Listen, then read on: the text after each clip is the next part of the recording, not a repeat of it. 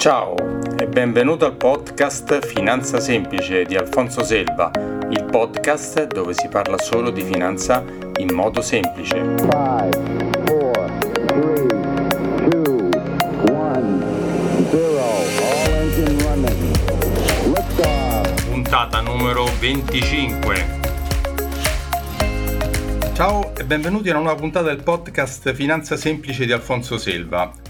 Oggi puntata particolare sull'arte, eh, ma non sull'arte a sé stante come cosa culturale che è bellissima ma di cui purtroppo so poco e niente, però l'arte in rapporto alla finanza, cioè tutto quello che è la modalità di come investire in arte e, chi ha, e qualcuno che ha l'arte per avere solo roba bella che vuole avere, sapere come può fare per valorizzarla.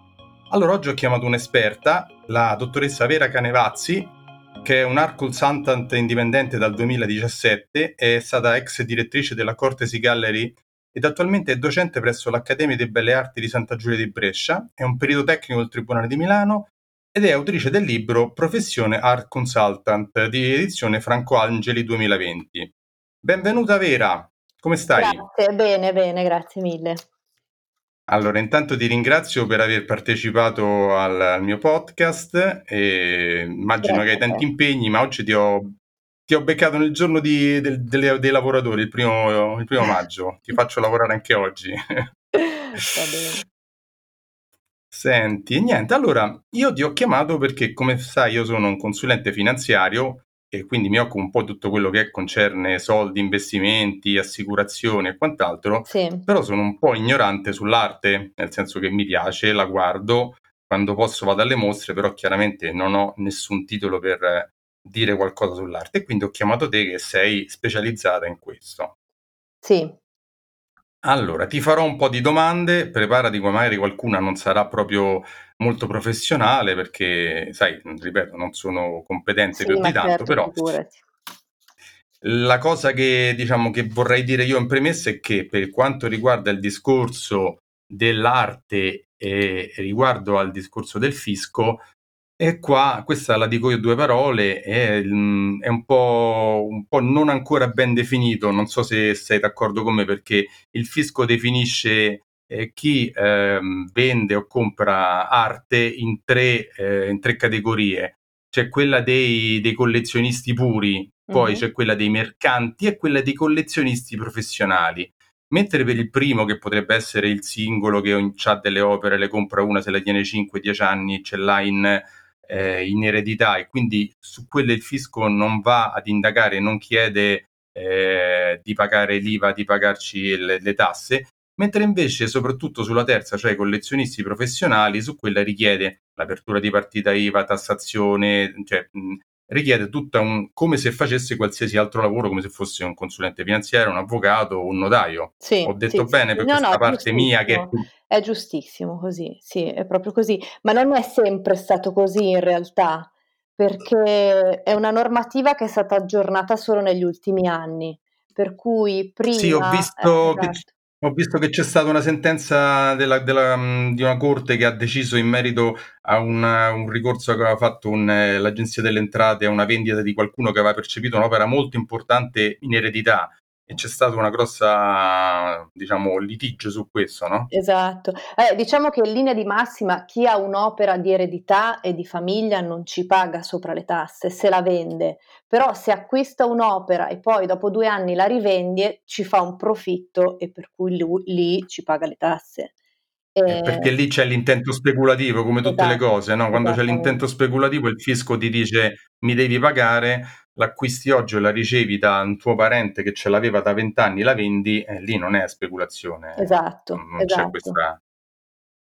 Senti, allora, ho detto che tu sei profess- hai scritto appunto questo libro, Professione Art Consultant. Bene, cos'è l'art consultant? Perché questa è la prima cosa da chiederti. Allora, ho scritto questo libro proprio per il motivo che è una figura professionale che si è sviluppata piuttosto recentemente in Italia e in Europa, e per cui c'è ancora molta confusione su questo profilo. Eh, ad esempio è il primo libro sulla figura in generale, proprio nel mondo, sulla figura dell'art consultant. Non l'ha scritto nessun altro? Nessun altro? No, sono stati dei, dei sei la prima. Sì, sono la prima, nel senso che è stato scritto un libro per le banche, eh, sono stati scritti libri sull'art advisory, però sulla figura proprio del consulente è il primo. Ehm, in realtà, uh, come ho detto, nel, in America e in Inghilterra è una figura professionale consolidata da almeno vent'anni. In Italia um, saranno cinque anni che, che, si sono diffusi questi profili professionali, anche se in realtà diciamo che quella del consulente artistico è una figura che un po' affonda le radici anche nell'antichità magari erano artisti, magari erano galleristi che fornivano un consiglio a chi comprava arte. Ad esempio, uh, Gonzaga si serve di Rubens per acquistare le opere, ehm, tra cui anche... Il museo? Museo? No, Gon- il signore di Gonzaga nel Cinquecento. Ah, stai parlando del. Ah, stai parlando, sei tornata indietro. Esatto, come anche nel passato esistevano i consiglieri artistici, insomma. Beh, se, se viene a me viene alla mente i medici che praticamente erano, si avvalevano di, di, di consiglieri per poi investire nell'arte, far esatto. produrre l'arte da quelli che loro tutti chiamavano signori, da, da, loro, no? Tutti i signori che collezionavano arte all'epoca si servivano di consiglieri per riuscire ad avere i migliori capolavori del momento. Quindi eh, esatto. diciamo che è sempre esistita questa figura, perché è colui che ti accompagna nella scelta dell'acquisizione migliore e non solo. Per sintetizzare. Però adesso Adesso non esiste un albo, che ne so, come degli avvocati, dei consulenti finanziari, dei commercialisti dell'art consultant. Allora, C'è un albo un registrato? in realtà uh, esiste l'albo degli storici dell'arte. Ah. È una cosa recentissima in realtà, perché neanche da un anno, mm-hmm. da pochi mesi, uh, però non c'è quello dell'art consultant o dell'art advisor, c'è più in generale mm-hmm. quello dello storico dell'arte. Magari tu con qualcun altro provvederai a fondarlo, visto che hai scritto il primo libro, magari potresti magari essere una sì, delle fondatrici. Sì. Chi lo sa, magari sì. Senti, visto che abbiamo detto cos'è l'art consultant, la differenza fra l'art advisor e l'art consultant, qual è la differenza? Allora, l'art advisor, allora, se pensi all'interno delle banche nasce sopra, sono nati negli ultimi anni dei dipartimenti dedicati all'art advisory, eh sì, perché le banche storicamente hanno, hanno nei loro patrimoni, nelle loro sedi storiche, tanta, tanta arte, dipinti, esatto. eh, sculture, tanta, quindi hanno dovuto curarla in un certo modo. Esatto. Sì, ma l- perché si chiama settore di art advisor e non di art consulting? Perché l'art advisory si dedica principalmente all'investimento nell'arte, all'investimento e ad aspetti finanziari o legali Invece il consulente d'arte, come sono io, mm-hmm. non si occupa solo e unicamente di investimenti, ma anche di tutti gli aspetti culturali. Ad esempio può organizzare una mostra, può uh, fare degli expertise su delle opere di cui non si sa chi siano, oppure se un cliente compra un'opera non gliela faccio solo comprare, ma gliela faccio arrivare fino a casa, quindi mi occupo anche delle dogane, dei trasporti, dell'allestimento, del restauro, quindi il consulente ha una formazione un pochino più complessiva e necessariamente uno storico dell'arte, invece l'art advisor può anche avere una formazione economica. Ho capito. Senti, Principalmente chi sono i tuoi clienti? Immagino le banche, già l'abbiamo detto perché lo sappiamo che le banche hanno molta arte, ma i tuoi clienti quali sono oltre alle banche? Allora, ci sono diverse tipologie di clienti. Ci sono i clienti che non hanno opere o che hanno appena cominciato una collezione e vogliono comprare o per investimento o per altri motivi e possono essere sia banche che aziende che privati. Poi ci sono tutti coloro che hanno una quantità di opere che gli arriva dalla famiglia e non sa di che cosa si tratta, se sono vere o false, quanto possono valere o meno e magari hanno delle necessità di divisione di questo patrimonio. E poi da ultimo ci sono anche gli studi di architettura Uh, mi è capitato spesso in questi anni di collaborarci, uh, perché, quindi di affiancare alla ricerca architettonica anche quella artistica. Per esempio, uh, un appartamento di nuova costruzione all'interno di cui vogliono mettere delle opere d'arte.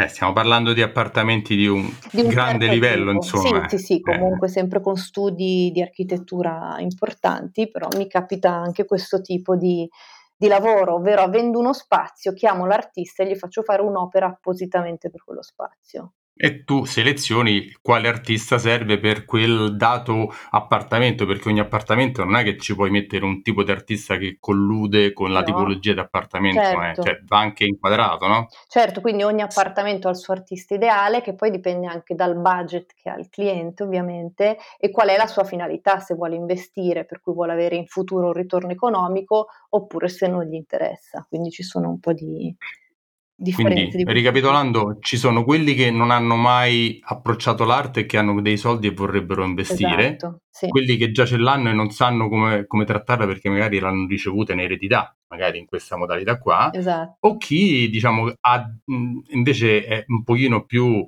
eh, i musei, le banche e invece chi magari fa un po' e un po', no? fa un po' vuole investire in, alt- in arte un po' in altre cose e si rivolge a te per consigli. Esatto, esatto. Oppure ci possono essere anche Senti. degli alberghi, ad esempio, mi è capitato recentemente, che hanno bisogno di opere ah, per tutta già. la loro struttura, quindi anche questo. È vero, anche alberghi, sì. Eh. Beh, c'è sempre alberghi di un certo livello, sempre chiaramente, da 5 stelle in su. Sì, sì, sì, sì, sì. Eh. Senti, se facciamo un po' eh, un confronto dell'arte invece sul lato eh, più penale come investimento, eh, io ho qui sotto un grafico che dal 2005 al 2019 l'arte ha superato e di molto il rendimento uh, dell'MCI World Real Estate, che è quello che misura gli immobili, è dovuto da 100 è arrivato a 220, l'arte è arrivata a 292, arrivando quasi al, al, rendimento di quello dell'oro. Quindi è una diversificazione che per chi, gente che ha patrimoni di un certo livello è anche redditizia. Sì, questo è uno studio che ha fatto il Sole 24 Ore, mi sembra. Sì, eh, sì, sì, il Sole. Sì, perché è, allora... il mio, è, il mio riferimento, il Sole 24 Ore, capisci? per me è quello, sì, è, pane quotidiano. È un dato infatti molto interessante questo che, che c'è stata una, che l'arte ha reso più del, del settore immobiliare. Um, sono stati anche messi a punto negli anni degli indici di rendimento, uh-huh. proprio per cercare di capire uh, quanto l'opera acquisisce di valore nel tempo. Eh, e anche da questi indici eh, sono emersi dei dati molto interessanti. Ad esempio, l'indice più, più utilizzato, che è quello del May Moses, eh, che è stato messo a punto. Scusa, lo puoi, lo puoi chiarire meglio? Che lo, May, ho sentito male io, ma non lo. May Moses Index si chiama. Uh-huh. Sì, no, non lo conoscevo. Un, un indice che è stato messo a punto da due studiosi e poi è stato acquistato da Sotheby's, la casa d'asta, nel 2016. Sì. E in pratica questo indice si basa su quelle opere che sono state più volte rimesse sul mercato. Per dire, uh, non lo so, il Salvator Mundi di Leonardo che, che, è stato, che è passato più volte alle aste, cioè considera quelle opere che sono passate più volte, insomma, e hanno visto che dal 1950 al 2018 le opere hanno avuto un tasso di crescita annuo dell'8,8% mentre dal 2016 al 2018 dell'11,2%, quindi questi sono anche dati molto interessanti. Eh, Però molto. diciamo che il, il settore artistico, che può essere definito un passion asset, è rispetto ad altri settori più tradizionali di investimento un pochino più particolare. È molto, molto più particolare, perché, sì. Uh, ci sono due problemi fondamentalmente, riassumendo. Cioè, la, il fatto che i prezzi siano così variabili delle opere, perché um, chi compra opere può spendere uh, delle cifre senza sapere se veramente quelle cifre sono reali e giuste. E il secondo eh sì, problema... perché sì. questo campo c'è tantissimi, tantissimi falsi in giro che magari ho letto un articolo dove dice che i musei hanno un 40% di opere che potrebbero essere false, che è un dato strabiliante come, Sì, come, questa era, era come, stata come una dichiarazione shock del direttore del Metropolitan che, aveva, che sosteneva che il 40% infatti della sua, della sua collezione era composto da falsi. Ma uh, non è così neanche irrealistico. Infatti, l'altro grosso problema, che è quello gigantesco, è quello dei falsi, perché comprare un capolavoro del, del Rinascimento può costare centinaia di milioni. Uh, se si vuole comprare, se si compra una sua copia del 500 per dire, allora può arrivare a valere 100.000 euro, però una copia fatta nell'Ottocento magari ne vale 2.000. Quindi se uno compra una copia dell'Ottocento convinto che sia un originale, eh, è un grosso problema insomma. È, è, per quello che c'è il tuo ruolo, cioè è per quello come, in tutte, ruolo, sì. è, è quello, come in tutte le cose bisogna andare dal professionista eh, esperto che è eh, esperto quella data cosa per riuscire a non, a non farsi eh, fregare, a non, a non, fare degli investimenti che poi risultano soldi persi, perché se io compro una cosa la pago un milione di euro, quando arrivi tu la valuti e dici no, questa vale se no 10.000 euro, li ho buttati quei soldi. Esatto, esatto. Quindi sì, è molto importante farsi guidare per non commettere errori, soprattutto. Senti, sempre rimanendo nel campo del discorso penale, cioè eh, investimento, ultimamente, negli ultimi anni, anche negli ultimi mesi, giorni, eh, eh, chiunque ha grossi patrimoni in arte ha fatto ricorso a finanziamenti, soprattutto in, in America. In Europa è molto molto meno eh, diffusa questa cosa, però eh, le banche americane soprattutto sono molto, e anche qualcuna forse svizzera se non mi sbaglio, o inglese, eh, sono più propense a concedere, mh, mettendo a garanzia de, de, delle opere d'arte dei finanziamenti, giusto? Sì, giusto, è una cosa che, che si tende a fare eh, sempre di più e come dicevi nel mondo anglosassone.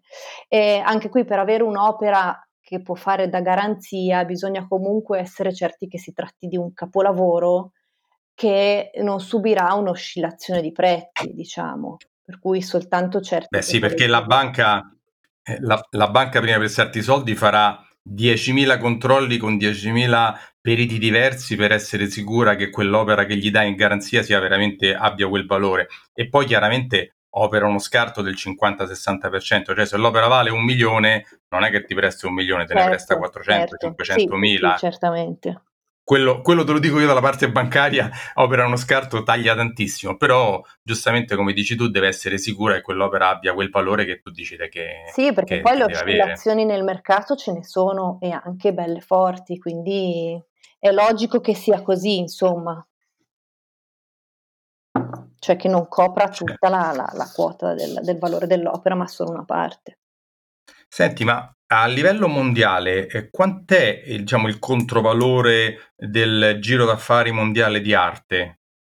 Allora, giù, eh? ci sono dei report, perché ovviamente le transazioni eh, d'arte avvengono in diverse modalità. Ci sono quelle delle case d'asta, che sono facilmente registrabili perché ci sono i portali che te le riportano. Però ci sono tantissimi altri tipi di, di, di transazioni che sono quelle che avvengono alle fiere, alle gallerie, dai dealer privati, online. Allora c'è questo report fondamentale di riferimento che è quello che viene più utilizzato, che è l'Art uh-huh. Market Report, curato dalla Fiera di Art Basel e OBS, che ogni anno calcola quello che è diciamo, stato l'importo eh, globale del mercato dell'anno, del, dell'anno precedente e ora è appena uscito quello relativamente al 2019 e hanno calcolato un valore complessivo di 64 miliardi di dollari. Beh, Quindi un, le, c'è stata una lieve flessione rispetto al 2018, però se si considera ad esempio l'innalzamento incredibile che ha fatto dal 2009, quando invece era 39,5 miliardi, si capisce che comunque c'è stata una forte ripresa in generale negli ultimi dieci anni. Quindi una lieve flessione rispetto all'anno scorso, tornando ai livelli del 2017, comunque un importo eh, niente male, insomma. No, no, niente male. Senti, ma per eh, andare incontro anche ai po' più comuni mortali, perché magari sì, ci sta tanta gente che ha tantissimi soldi, ma eh, una persona più normale, da che cifra potrebbe pensare di cominciare a investire nell'arte eh, diciamo perché se uno mi chiede a me quanto posso investire in un fondo comune, io dico anche con 100 euro si può iniziare. Eh, quindi, ma invece per l'arte, con quanto si può iniziare e come si può iniziare? Allora, diciamo che dipende un po' dall'obiettivo. Ci sono tre macro categorie di, di artisti che si possono comprare. Vai. Ci sono gli emergenti, cioè quelli che si sono appena affacciati sul mercato dell'arte e sono sicuramente i più economici. Poi ci sono i consolidati, ovvero quelli che hanno già un percorso istituzionale di, di rilevante, hanno già delle gallerie dietro, e poi ci sono le star, come può essere Picasso o Warhol. Van Gogh, eh, esatto. diciamo che chi deve iniziare mm-hmm. un investimento non parte mai da un Van Gogh in linea di massima. Diciamo che per essere più sicuri si punta sull'artista più consolidato, nel senso quello che ha già un percorso. Cioè un, un artista del momento un artista, un artista del, del, momento, un, diciamo, un, contemporaneo intanto. Un contemporaneo oppure uno del dopoguerra. Allora il mercato del dopoguerra è quello che va in assoluto mm. di più, però o quindi uno del dopoguerra o uno che ha già comunque una carriera avviata e diciamo per un'opera di questo tipo la cifra che bisogna pensare di spendere è 50.000 euro. No, insomma non, è, non sono pochi ma se invece si scende mm-hmm. di categorie e si va su quelli che appena si sono affacciati sul mercato dell'arte, anche lì però bisogna fare un'accurata scelta eh, privilegiando quelli che hanno una ricerca particolare, lì diciamo 10.000 euro è la cifra che bisogna spendere. Ah. Quindi diciamo 10.000 per gli emergenti, 50 per i consolidati e sopra i 150.000 euro per quelli famosissimi. Ok, senti, intanto te, te la faccio questa domanda. Chiaramente io eh, che voglio fare questo investimento di 50.000 euro in questa cosa, chiamo a te per avere un consiglio. Sì. No? La, la, la, tua, la tua parcella, la tua, il tuo costo mediamente, cioè è, un, è il rapporto al, alla, alle, um, al valore di quest'opera, alle ore che tu mi dedichi, è a cifra fissa, è fatto per ognuno diverso, cioè come come per capire anche i costi, cioè io voglio avere un consiglio, quanto mi costa? Allora, la realtà è che ho sempre cercato di fare delle sorte di tabelle, ma poi mi sono sempre dovuta adeguare a delle diverse esigenze del cliente, perché un conto è se lui ha già in mente un'opera e, che vuole comprare o un autore che vuole comprare e si affida a me per uh, trovare all'interno di o quell'opera o dell'altro la migliore. E quindi lì si ragiona più a ore, nel senso, se invece eh, gli devo proporre tutto io, uh, cioè arriva uno completamente ignorante, completamente diciamo, io dice... ignorante e si, può, eh, e si può anche magari stare parecchio tempo prima di riuscire a trovare l'artista giusto che gli piaccia, perché è importante che l'artista poi gli piaccia, allora in generale mi, mi baso sul budget, quindi il mio compenso tiene conto della cifra che lui vuole investire. Cioè una percentuale di quello che lui vuole investire, esatto, diciamo. Sì. Va bene, va bene. Però immagino che come tutte le cose, più la cosa è difficile e costosa, più costerà questo, questo tuo sì, opera. Perché, come dicevo, poi non è che gli compro l'opera e ne disinteresso, la compro, gliela faccio arrivare, gliela faccio restaurare, quindi se, se l'opera si trova dall'altra parte del mondo, e ci sono 25 dogane da, da, da, passare, ovviamente la mia parcella è più alta rispetto che se si trova nella stessa città del cliente, quindi ci sono varie... Oppure un'altra possibilità è che l'opera se la fa fare apposta dall'artista che ha scelto, cioè su commissione, e per cui lì ci sarà tutto il controllo dei bozzetti nelle varie fasi, delle approvazioni, dei viaggi, delle visite alla, all'atelier, quindi è, è molto vario la, la mia parcella. Sì, dipende, come tutte le cose, dipende se tu ti fai dalla parte A alla parte Z o se fai solo un pezzettino esatto. di quello, dici io voglio solo sapere quale posso comprare, tu gli dici quella, vabbè, poi ci penso io come farmela trasportare, però se invece tu gli fai un servizio dalla A alla Z è completamente diverso. Esatto, esatto. Senti, invece quelle cose che ogni tanto si sentono, ho trovato dentro casa un'opera così, cioè succedono, sono vere, cioè, queste cose capitano ogni tanto che qualcuno trova un'opera dimenticata A me è mezzo... successo, a me è successo varie volte di, di, andare a casa di amici, di genitori di amici o di, di, collezionisti, cioè di persone normali che avevano opere in casa senza saperne il valore. Mi è capitato di trovare un, un dipinto di un allievo di Leonardo. Quindi può succedere, insomma. Quindi il consiglio è organizzate qualche festa e invitate esatto. Piera Canevazzi, perché, esatto. perché, non si sa mai se magari tra le cose che vede in casa vostra, in salone o eh, se avete un'opera, dice con quei quel poco che avete investito nell'invitarla alla vostra festa, eh, esatto. eh, voi avete... anche se posso essere quindi, anche quindi... un invitato scomodo, perché molti invece sono convinti di avere il capolavoro firmato, invece è un falso. Quindi... Eh certo, eh, pure, anche c'hai ragione, bisogna, bisogna, anche dire che magari gli, gli, gli, distrugge un mito che avevano di un quadro esatto. dentro casa. Esatto.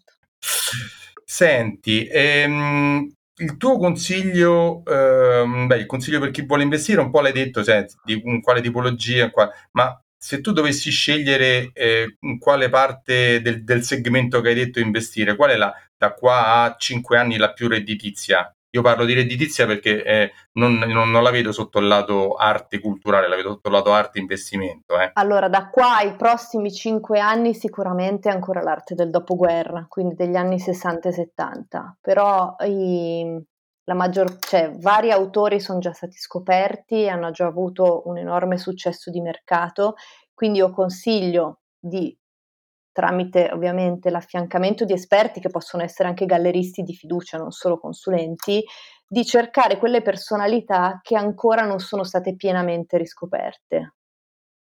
E ce ne sono tante. Senti, invece alle persone che hanno un patrimonio di appunto di eh, arte, quadri, qualsiasi altra cosa, che mh, mm, che magari hanno tante cose, cioè come consigli di operare? Io magari ho 100 quadri e non so, eh, magari qualcuno è messo male, qual- messo male nel senso che da restaurare non restaurare, cioè come opereresti? Che consiglio daresti a queste persone? Come fare per fare uno, un'opera di riclassificazione o di revisione di, di, di, quello che è il loro patrimonio? Come, allora, uh, solitamente io mi muovo così perché uh, bisogna poter fare una selezione delle cose. Io quindi prima di tutto vedo le opere e faccio una schedatura generale di quello che c'è e del valore e poi segnalo al cliente le opere su cui investire, perché anche sulle opere che già si ha si può investire per poter vedere il valore di quell'opera salire in maniera cioè? esponenziale. Cioè? Perché ad esempio io individuo, io individuo, quella che è l'opera più interessante, però magari è sì. da restaurare oppure eh, la, è da inserire in qualche mostra, è da fare conoscere al pubblico, è da, da pubblicizzare un po', da rendere pubblica. Perché, perché, immagino che se tu la pubblicizzi e la conoscono in tante persone, il suo valore dovrebbe salire, il immagino cresce, così. Eh. Il valore cresce enormemente di un'opera. Allora, considera che il falso, come abbiamo detto prima, è il terrore più grande di qualsiasi collezionista.